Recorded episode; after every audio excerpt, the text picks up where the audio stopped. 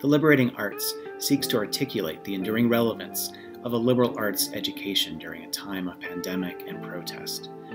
Through our online platform, we will host a series of conversations with writers, academics, institutional leaders, and public intellectuals about the nature of the liberal arts, their formational purpose, and their moral significance in a time of great cultural disruption. We hope to inspire viewers and listeners to learn more about the liberating effects of these arts on their own lives. To find out more, please visit www.theliberatingarts.org or find us on Twitter, Facebook, Spotify, or YouTube. Welcome to the Liberating Arts Definition Channel. I'm Rachel Griffis, Assistant Professor of English and Director for the Integration of Faith and Learning at Sterling College in Central Kansas. Today, I'm hosting a conversation with Dr. Perry Glanzer, who is a professor of education at Baylor University and editor in chief at Christian Scholars Review. I'm really looking forward to having a conversation on the liberal arts and American education with Perry. So, Perry, I'm wondering if you can get us started by providing a more thorough introduction to yourself and maybe tell us a little bit about your uh, teaching and research interests. Sure. Um, I'm a professor of educational foundations at Baylor University. I've been there since 2002. Um, before that, I taught a year in Russia. So um, I've been interdisciplinary really most of my life. Uh, my undergraduate major was religion, history, political science. My master's was in church state studies. And then I studied ethics uh, and took classes and writing courses. And when I came to Baylor, I taught in three different subject areas. Uh, now I just uh, teach in two. But uh, my really my research interests have been on uh, the relationship between Christianity and education and moral education. Okay, great. Thank you for that introduction. Um, can you define the liberal arts? Share um, how you define it. There are lots of different ways that um, people are defining it these days. Um, and then um, I'm also interested in whether or not you modify that definition when you're talking specifically about Christian liberal arts. Yes, that's a great question. Um, I mean, I should just note, right, there have been lots of different definitions of liberal arts throughout history. Uh, for example, traditionally they're known as sort of seven liberal arts. Um, Aristotle didn't come up with that, but it came up uh, earlier before the university. But even one of the early uh, figures who was just right before the start of the university, Hugh of St. Victor, he had over 20 um, different kinds of liberal arts, all the way from sort of theoretical and practical, um, logical, and uh, mechanical. So you can fit a lot of things in there. I prefer not to associate the liberal arts. You asked about my own definition. I associate or I prefer not to associate them with particular subjects, which is a little different than most people. I would, if I was to define it, and I actually wrote it down just so I'd make sure and get it right, um, I would call them essential spheres and ways of knowing. Um, th- these would be things like theology and knowing the triune God, uh, knowing texts, knowing nature, um, people, for example, psychology, sociology, numbers, logic, uh, deductive and inductive, and non textual culture. Um, and you can fit a lot of things in there, all the way from art to mm-hmm. music and those sorts of things. Um, so, yeah, I think because I think the liberal arts are going to vary even from different culture, how we think about them, but I think you can still fit them into those categories around the world. Great. Essential spheres and ways of knowing. Yeah. That we said. Yeah. Okay and so what I would say is I don't modify that definition. I actually would argue that Christianity has the fullest definition, um, especially if you don't include God, then our ways of knowing are truncated. Okay. All right, great. Um, so my next question um, comes from your book, which I'm going to hold up for, for people who are um, who are watching us. Um, Restoring the Soul of the University, um, which you wrote with Nathan Alleman and Todd Ream. Um, and before I get to my question, I'll just say that um, briefly that I did a discussion group with some Sterling faculty um, around this book um, right when it um, right when you published it. Um, and that our reading of the book and the discussions that we had ended up being so helpful and the book was so influential that it inspired an interdisciplinary program um, that we have been running for a few semesters now um, called Theology Plus. And that has really helped us at Sterling College to have a, a sort of a more unified vision of our work here. Um, so thank you for um, for You're writing welcome. the book. You know, we, we really appreciated it here at Sterling College. Um, so, um, so my question um, is, could you share more about the American idea of the university um, and talk about ways that the liberal arts tradition has or perhaps has not influenced the creation of American colleges and universities? Sure. Well, certainly the I mean the traditional university in Europe had a liberal arts college, and then the three uh, graduate programs. Of course, not every university had this, but the three uh, uh, graduate programs you consider would be theology, law, and medicine. And so when the Puritans came here and started Harvard, they just started with a liberal arts college. And really, that's all there was in America. You could say up until you know about 1876. I mean, there were some graduate programs earlier before that at Yale. Um, but so for really, the liberal arts college defined American education from the start.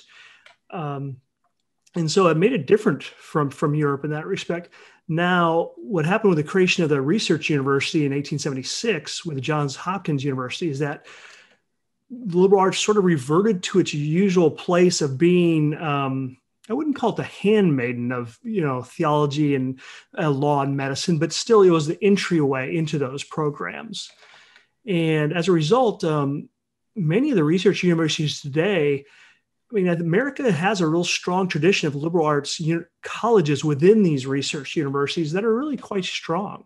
Um, and I think it makes American higher education unique. Mm-hmm. Okay, great. Um, do you want to say a little bit more about? Um, so I'm thinking of the the chapter, the American idea of the university. The next one is about the multiversity.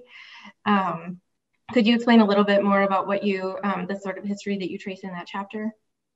Yes, I mean, well, part of the problem then is when you, uh, with the expansion of the research university into multiple disciplines, the growth of graduate programs, um, of course, the growth of college athletics, you throw in that as well. All of a sudden, the, the university gets much larger, and the unity that was in the uh, liberal arts college broke apart in many ways. I mean, there's still obviously the liberal arts colleges at most of the American research universities, but uh, what happened was, and especially graduate programs tend to be more siloed. And of course, then athletics is siloed, and you get these different silos in the interdisciplinary nature of the university, particularly with its growth um, after, you know, the in, in 1960s starts to take off. And so people, disciplines are not talking to each other as much.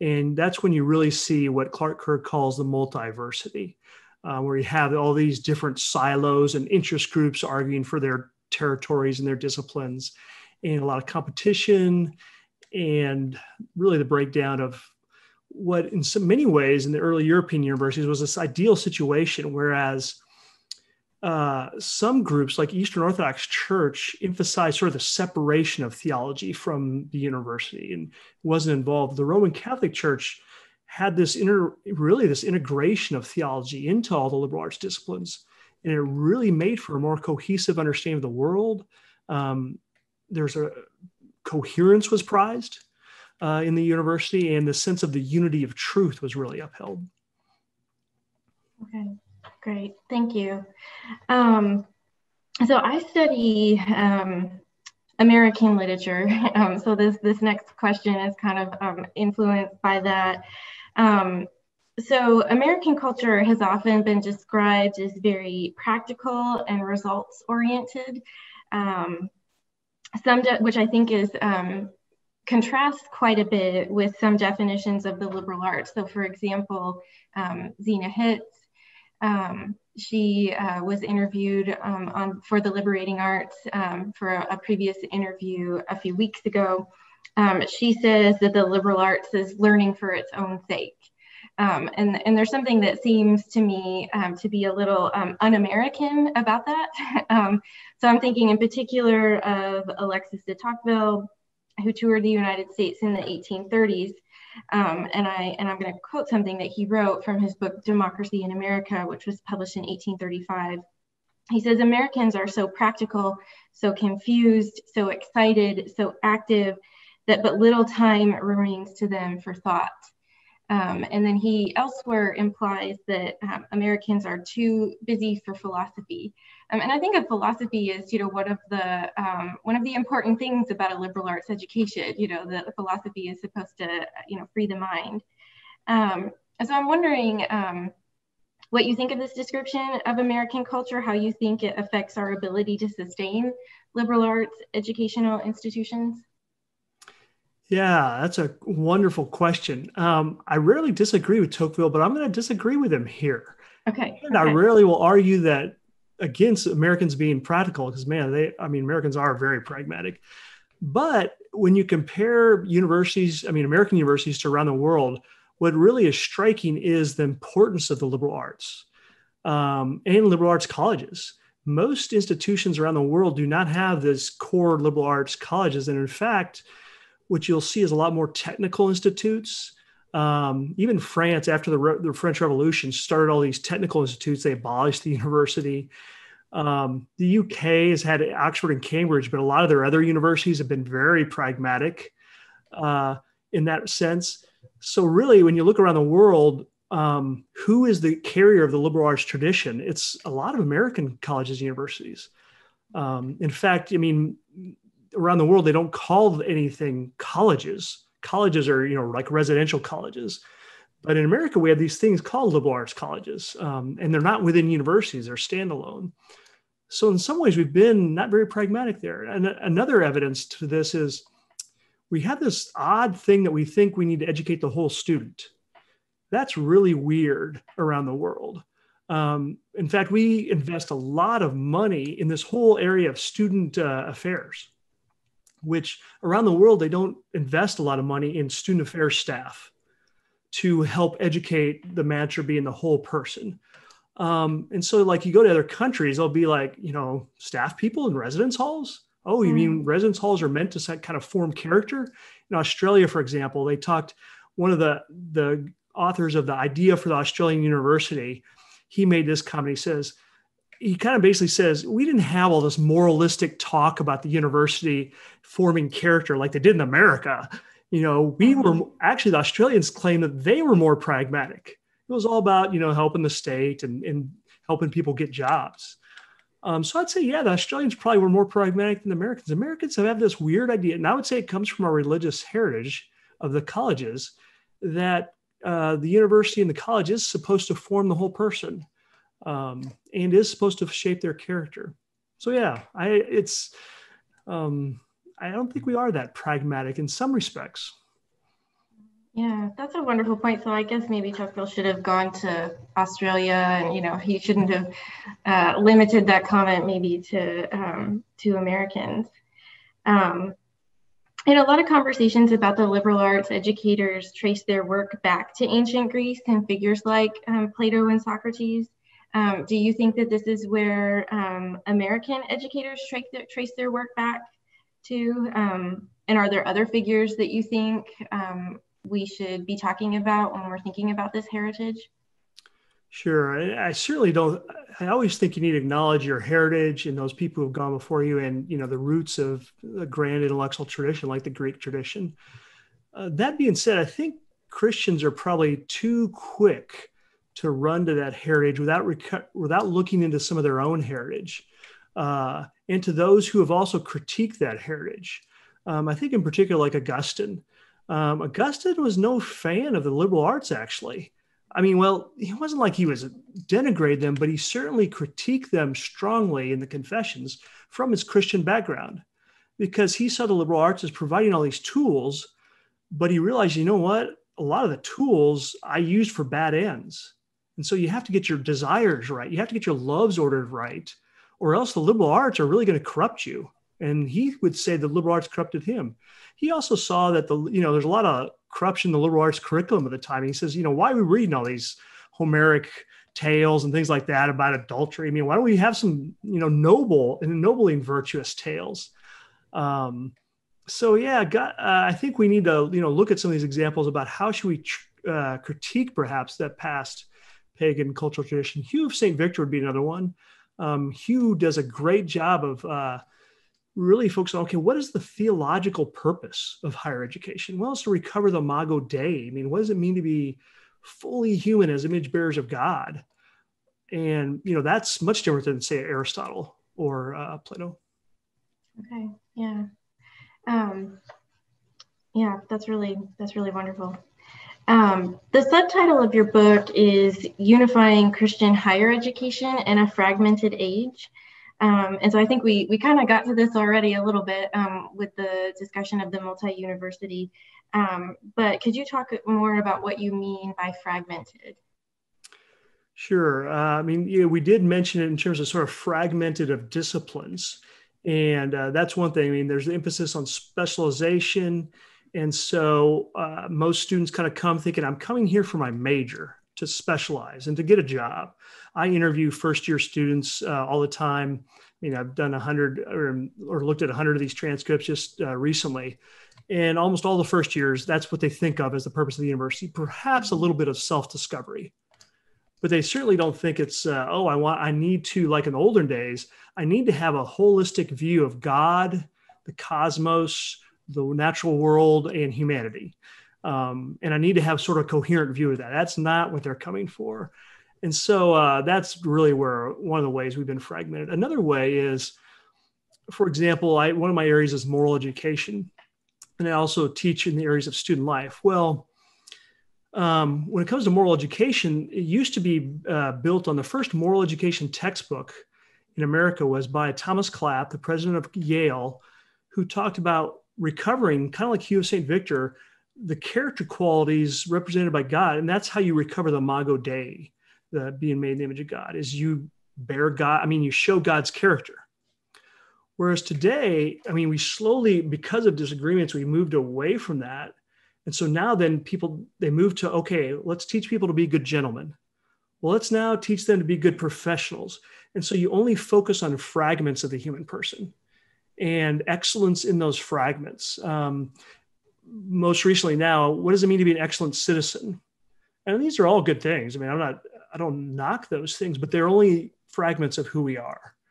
Um, and so we don't have um, this overarching sort of vision of, you know, what does it mean to be fully human that encompasses all these fragments? Um, would you say that um, general education is part of that fragmentation? Absolutely. In yeah. fact, uh, as part of my book argument, I mean, I critique general education because we don't really have an overall vision for it. In fact, scholars, ever since gen- general education started back around the turn of the century in 1900, around there, they really they talked about how we really don't have a coherent picture of what general education is supposed to do. Um, most recently, we talk about it in terms of competencies. Well, competencies, I mean, that's just kind of these little things you pick and choose, you know, critical thinking, whatever that is, um, you know, learning how to write or something like that. But there's no sort of overall vision of what uh, we're trying to accomplish. And so, yeah, general education contributes to that, I would argue. And I would argue, go so far to say, actually, my the book I'm uh, completing right now is that we need to totally revamp general education. Uh, in ways that brings together a more comprehensive vision of human flourishing. Okay. Yeah, I think um, I'm going to quote something from Restoring the Soul of the University that I think relates to that, that uh, people would appreciate hearing. But you say that general education does not provide an integrative education. It provides a way to acquire particular kinds of human, human capacities a particular university deems important. Um, could you say a little bit more what you mean about a particular university? Um, sure. I mean, basically, uh, you know, for accreditation right now, what, what universities have to do is they have to show that their general education uh, achieves helping students obtain certain capacities. And these capacities usually are fairly random, although some of them are, you know, pretty consistent about, oh, communication skills, critical thinking, these kinds of things. But there's no, uh, I mean, it's sort of a grab bag of things um, that they put together. And, you know, and it varies by university to university which is probably okay. I mean, I think the pluralism is is okay because we have these different visions of human flourishing, but it's not like they really offer comprehensive, different comprehensive visions of human flourishing. They just kind of have different bags of capacities. So maybe um, your current research project um, will speak to this question, this next question. Um, but I think that you do seem to get to it in restoring the soul of the university as well. Um, but um, what um, what do you what do you think um, colleges and universities should be doing to address that fragmentation that you also write about? Yes. well, I would say particularly for Christian colleges and universities, I mean, they do a pretty good job of this. But um, one of the things I already mentioned would be to, re- to revise your general education because that's where in the curriculum that you uh, kind of set forth a vision. And part, my vision I'm going to present, and I mentioned a little bit in, in restoring the soul, is we need to talk about what does it mean to be excellent in the various our various identity domains. We all have, I would say, we have as Christians these core identities. Uh, we're made in the image of God. We are in Christ um, and also we're members of the body of Christ. And those three are really our foundational identities from which hopefully we gather our worth, um, uh, a foundation in God, and also gives us a sense of, okay, this is to hopefully who I should become. I should be an image bearer of God or imitator of Christ, as Ephesians 5 1 says. Um, well, with that in mind, then we can go, okay, what does it look like to be an excellent friend? What does it look like to be an excellent neighbor? What does it look like to be an excellent spouse? I mean, these are really the things with which we deal with our whole lives. And we struggle. And this is how we evaluate our good life. I mean, what does it mean to be, I would say, an excellent steward of our culture, of our resources, of the natural world? And uh, these are things we're called to in scripture as well. Um, and I would say we need to have interdisciplinary courses that focus the conversation on these matters. I will say students love these kind of courses. They're often written up in the Chronicle of Higher Education. Oh, you know, so and so is doing Marriage 101 at, at uh, Northwestern University. Um, and we think, oh, those are too maybe shallow, but in reality, those are the, some of the more challenging, difficult areas of our lives ever. And we need to be scholarly informed on them. Um, and we need the different lenses, right? We need psychological, sociological, theological lenses to think about friendship, marriage, or economics, you know, when uh, dealing with personal finance. But yeah, and that's that's what I'd argue we need to address in our general education. What mm-hmm. I, I, call them the great identities. Okay, the great identities. Um, I look forward to reading more about that in your forthcoming project. um, so um, you mentioned that interdisciplinary courses are, are one feature of um, revi- you know, the one recommendation or a feature of, of what you're recommending um, we should be doing when we're revising core curriculum. Are there other um, things that you think are, you know, that should be mentioned besides interdisciplinary courses? Are there, um, you know, more units? Um, uh, yeah, well, education? I'm sorry. Um, yeah, I realize, you know, probably uh, one of the things I need to mention that I mentioned in the book there is um, the real source of unity needs to come from theology because theology is the only discipline that can actually worship what it studies. Um, the other disciplines we shouldn't wor- worship uh, what we study, and so we need, I think, you know, have theology set that you know be restored to its rightful place, but also theology needs to sort of instead of being, as it was referred to in the past, the queen of the sciences, it needs to be really the servant of the sciences, the social sciences, and humanities. And I would argue it does that by, I think one of the things uh, colleges, universities could do would even have a, say, have a theologian or biblical scholar who basically their task is really to serve the humanities and to write things together with people in the humanities. Um, and write things together with people in the social sciences. Maybe have another person in that area, or write things together with people in the sciences to help us uh, develop this kind of integrative scholarship that would then also bring everything back within an overarching Christian narrative in sophisticated ways, right? It's hard to have two PhDs, although some people do it. Um, but it's also, I think, demonstrates just the body of Christ. We're coming together our different parts instead of being siloed, but we come together and serve each other. I love that concept of theology being the servant there rather than the rather than the queen. Um, and I would say that um, the program that um, your book inspired at Sterling College really kind of, um, I think, inspired our theology department to be servants and to mm. uh, work with other departments, which has been, you know, really, really great for us. That's great um, here. Thanks. Yeah, yeah. Well, thank you. Um, does the liberal arts have a role to play in restoring the university? I think it, it certainly has a part. Uh, I mean, we need um, we need the liberal arts. I mean, we need these uh, you know different ways of knowing. Um, even in our Christianity, we need to think about uh, these sorts of different ways of, of areas of knowledge and ways of knowing. Um, however, I think we need to probably go back and start. Okay, it starts with restoring the soul the university. Starts with God, the triune God and, and, worship of God, and it also starts with the help of the church and theology. I think those are really starting with those three things first. I mean, Augustine was very much this way. Of you know, you start with those three things, then you get your loves ordered right. You you can have humility. You're not scared of questions. You don't feel like you have to be God. Um, I mean, Augustine's Confessions is just filled with loads of questions uh, that he doesn't answer. Um, but uh, yeah, and it starts to then then you can use those tools provided by the liberal arts to bring about um, a, a, cohesive understanding, not a thorough. I mean, no, none of us can ever achieve that, but certainly a more cohesive and unified understanding of you know truth, goodness, and beauty. Okay, great. Yeah, that reminds me of something that um, I read at the end of Restoring the Soul of the University that you point out that the virtues are hardly ever listed, the Christian virtues are hardly ever listed, you know, in um, a university's um, oh, yeah. goals and objectives or, or mission. Um, and they really should. I would love to see them there. Um, so I think that's a I think that's a really great idea. Um, one of, just a note on that. One of the things Baylor did recently is they re uh, they redesigned their gen ed not in the way I would have, but still they redesigned it, but using the virtues as a lens, which I think is you know uh, mm, that is yeah. one positive and way that you could do that. Okay, yeah, that's really that's really great to hear.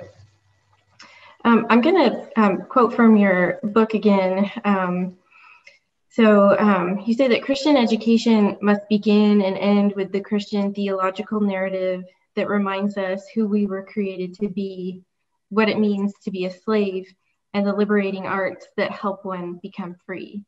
Um, and, and I um, want to draw attention to the fact that this project is called the Liberating Arts, um, you know, which is funded by a CCCU grant um, called Between Pandemic and Protest. Um, so, um, what do you what what would you say academic study has to contribute to liberation? Hmm. Yeah, that's a, another great question. I love these questions. Um, I would say, uh, well, first, I mean, liberation starts with Christ. I mean, Christ is the one who liberates us from bondage to sin. Uh, and those are, you know, personal sins, but structural sins. I mean, I mean, sin sort of widely understood. Christ is a true liberator of all for humanity and creation of sin. And so I think that's really where it starts. I think with that idea, you you have a good you start with a um, helpful premise that you know what you don't have to go to college or university to be liberated. You know for aristotle this is you know liberal arts are kind of the education of the free person. Well no uh, the church is what provides the education for the liberating the real liberating education for society uh, to liberate us from sin. So I, I, think if it starts there now where do the liberating arts then i remember so liberating arts i would say are first of you know just uh, you know worship of God, acknowledgement of God, a confession, um, then of course sanctification, you know, confession, and then uh, looking to Christ for our sufficiency in liberation, and then also of course sanctification of acquiring that uh, Christ-like character. And you don't have to go to the university to do that. I think that's important to note. So then, what does the university add? Well, I think, I mean, one of the things the university adds is, I mean, there are capacities God has designed us to to develop um, that can help us um, address and reverse the effects of the fall. For example, COVID is happening right now. I mean, we need um, great scientists right now who have studied creation, who have studied how you know disease and how to reverse the effects of um, the effects of disease in society, you know, through immunization. That I would hope Christians would consider part of their calling. I mean, not just evangelism, not just becoming a minister or not even just becoming a theologian, but becoming, you know, a great um, academic scholar who creates, you know, creates a vaccine, for example. Um, or we've, you know, I know you've, uh, we've had recently, I mean, issues with justice. Well, I mean, one of those, uh, I mean, certainly Christians can be just without going to the university, but one of the ways the university can help is to study how can we um, establish more justice in society? Um, what are the effects of injustice and how can we reverse those? I mean, we need thoughtful, um, deep thinking Christians to study that virtue. Now, it's not the only one. I mean, that's a little bit the problem today is kind of with this fragmentation. We think, oh, being an excellent citizen, that's what's really matters. Versus, no, I mean, justice is, you know, important for being an excellent citizen, but we also need to think about agape love and marriage, um, forgiveness and friendship, uh, other virtue, you know, gentleness um, when we deal with neighbors or even gentleness in our in our civic life. Uh, some forgotten, I would say it's a forgotten virtue. So um, that's some ways I think it can contribute. Yeah, that's really well put. Um, so I've mentioned um, the CCCU grant p- between pandemic and protest. Um, and so we've we've already kind of gotten a little bit into this, but um, I'm wondering if um, some of these some of these um, recent things that are going on, um, so the COVID-19 pandemic, the recent protests regarding racism and justice, um, have they changed your perspective on the purpose of higher education and the liberal arts? are there things that you think are important for educators to keep in mind at this particular time? Yeah, I would say um, it hasn't changed my perspective in the sense that I think uh, Christian universities are always to be contributing to human flourishing, no matter what country you're in, no matter what we face. And you're also supposed to be contributing to what I'd call, I'd say that both the creative, the creation of, of knowledge, the creation of culture, um, but also the, um, the redemption of learners and learning.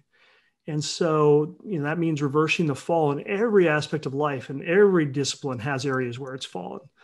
Um, you know, whether your profession's being a lawyer or a doctor or, um, you know, a baseball coach or a, you know, orchestra, you know, leading the orchestra. I mean, there's how do you go about, you know, creating wonderful music, creating, you know, great um, athletes, but then also reversing the effects of the fall that are, are part of any profession. And so I think, um, you know, what we've certainly seen, for example, like with police violence, um, that's going to be true around the world with all kinds of different races. And we always need to be working on how do we get justice right in that police profession. Um, so I wouldn't say it's changed it's just amplified the things I think we already should should be doing um, in that respect. Now, there's going to be, I think, because of things that happen in a culture, and obviously the pandemic's worldwide, there's things we need to focus on right away uh, in certain cultures. And, um, and sometimes we need to prioritize those things. Although sometimes you, you got to be careful about letting culture prioritize uh, or make the priorities for you. Although in these two cases, obviously, these are very important. Okay, great. Um, is there anything else that you um, would like to say about your work that you think is relevant to this conversation? Um, you know, I think we've covered. I mean, those questions were very thorough. We, we've covered uh, most of it. I, I, do think probably the one last thing I would say is I think Christians maybe lack a little courage sometimes of thinking outside the box regarding some of the our inheritance in higher education, even regarding the liberal arts. Um, and so we kind of quote uh, sayings and we're kind of used to the things the ways have always been and perhaps we need to think even more radically than we have been uh, and some of that can be helped by, by going back further even. You know like for me i mean being informed by augustine or hugh of st victor or just others peter or amos um, i think you know those kind of sources can help us go wow there's some of these radical thinkers who are thinking in christian ways i don't see now. Um, so that i think we need to have the courage to step outside of that. Although it's hard, you know, when our institutions are being buffeted by financial pressures and we're just trying to survive. I, I get it. I mean, it's it's hard, um, and now the pandemic. Um, so yeah, you have to balance that with some prudential wisdom as well. Yeah, well, and I think ending with uh, with prudence and courage um, is a really great way to end. I like that the the last the last word being courage. Um, so thank you so much for your time. Um, thank you so much for this conversation, and I um, wish you the best as you continue on to the semester. Well, thank you, Rachel. It's, yeah, it's been wonderful to share this conversation with you and wish you best, Sterling, as well. Thank you.